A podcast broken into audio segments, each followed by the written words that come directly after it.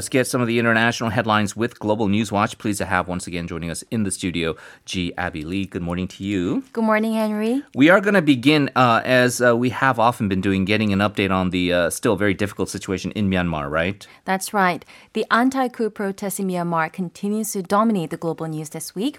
And on Sunday and Monday, a military-controlled newspaper printed wanted lists containing names and photographs of prominent figures. They range from actors to musicians.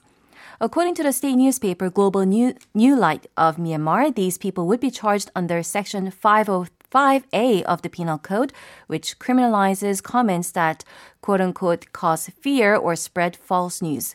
Those accused under the law can face up to three years in prison.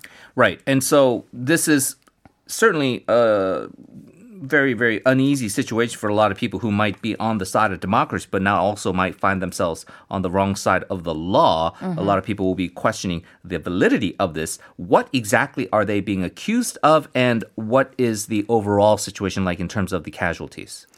The state media accused them of promoting the civil disobedience movement. It's a peaceful protest campaign which led to a large number of people refusing to go to work. Now, that movement aims to bring down the junta by paralyzing the economy and has already brought banks, customs, and transport to a near standstill. Since February first, the military has killed five hundred seventy people, including at least forty-three children. It has also detained more than two thousand seven hundred citizens since then. As we discussed last week, the ethnic armed organizations are also ramping up resistance efforts. The Karen National Union, or the K N U, is one of them. K N U Brigade five has seized two military outposts in Papun District in Karen State and blocked food deliveries to military troops based there.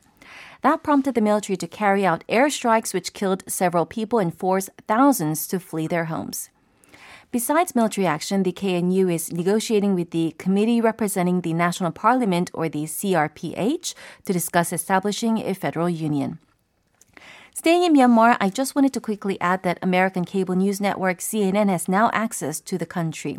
Unfortunately, five people who spoke with C N N correspondent Clarissa Ward are now detained after their contact with her at a market in Yangon. Of them, three were interviewed by Ward, and the rest two are those who took photographs of the reporter. And that is the dilemma, to try to get that information out to the rest of the world, is that it is very precarious for anybody who's physically in Myanmar to do so because of the potential consequences like this.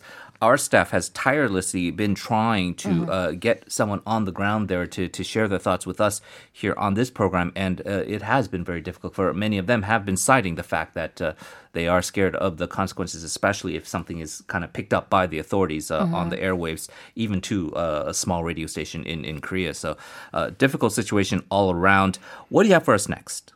The U S is now mulling over whether it should boycott the twenty twenty-two Winter Olympics in Beijing, China.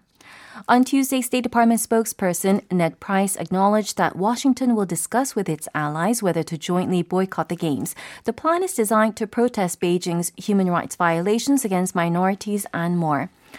Price told reporters at a daily briefing, a coordinated approach will be not only in our interest, but also in the interest of our allies and partners. But he stressed that no final decision has been reached. There has been a growing push for boycotting the Beijing Games around the globe to protest the country's treatment of the Muslim minorities. The U S. State Department has condemned China's policy of relocating its Uyghur minorities and putting them in what Beijing dubs as vocational camps, as well as its bloody crackdown on the pro-democracy movement in Hong Kong.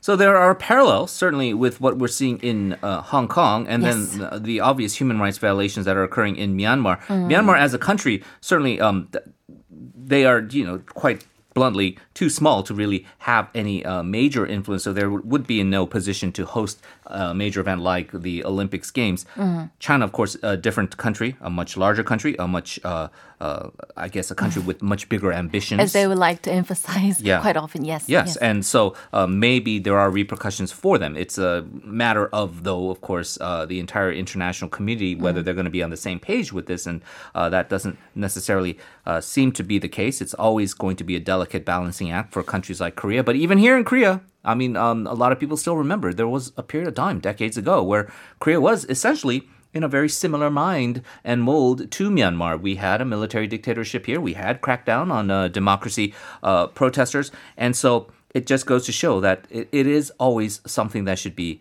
uh, cared for, cherished, and protected, which is that idea of uh, democracy, freedom of assembly, and and the idea that people should have a voice in what their governments should do. Okay, so on that aside, what do you have next for yeah, us? So next is an important topic when it comes to global economics and the U S E U cooperations. On Tuesday, the European Commission backed a call from U S Treasury Secretary Janet Yellen for a global minimum corporate tax. But the E U said its rate should be decided in talks with the Organization for Economic Cooperation and Development, or the O E C D. A day prior, Yellen revealed she was working with G twenty countries to agree on a global corporate minimum tax rate to end a thirty-year race to the bottom on corporate tax rates. The U S plan envisages a twenty-one percent minimum corporate tax rate, along with eliminating exemptions on income from countries that do not enact a minimum tax to discourage the shifting of jobs and profits overseas. European Commission spokesperson Dan Ferry said in a news briefing, the Commission remains committed to ensuring that all businesses, including digital ones, pay their fair share of tax where it's rightfully due. The O E C D has long been working on a two-pillar global taxation scheme originally meant mainly for the five best-performing American tech companies, or FANG, which stands for Facebook, Amazon, Apple, Netflix, and Alphabet, formerly known as Google. The second pillar of the O E C D scheme is to establish a global minimum tax rate, which could apply to all companies, not only digital ones. That way, governments can do not compete with each other, offering lower tax to attract large multinational firms. Okay, so interesting developments there. And we mm-hmm. have time for one final story. What do you have for us? Our last item is a topic that is especially relevant to those of us living in South Korea, as our only border country is a nuclear power. But this time it's between the U S and Iran. Washington and Tehran agreed through intermediaries on Tuesday to establish two working groups in an effort to get both countries back into compliance with the two thousand fifteen Iran nuclear deal. In a meeting in Vienna, Austria, the current members of the deal agreed to establish one working group to focus on how to get the U S back to the deal by lifting harsh economic sanctions imposed or reimposed after President Donald Trump pulled out of the accord two years ago. The other working group will focus on how to get Iran back into the compliance with the accord's limitations on nuclear enrichment and stockpiles of enriched uranium. According to Moscow's representative to international organizations in Vienna, the two groups have already begun their efforts. Mikhail Yulanov called Tuesday's meeting an initial success. That's all for me today. All right. Thank you very much for that. As always, uh, Jee Abbey Lee, look forward to talking to you again soon. Thanks for having me.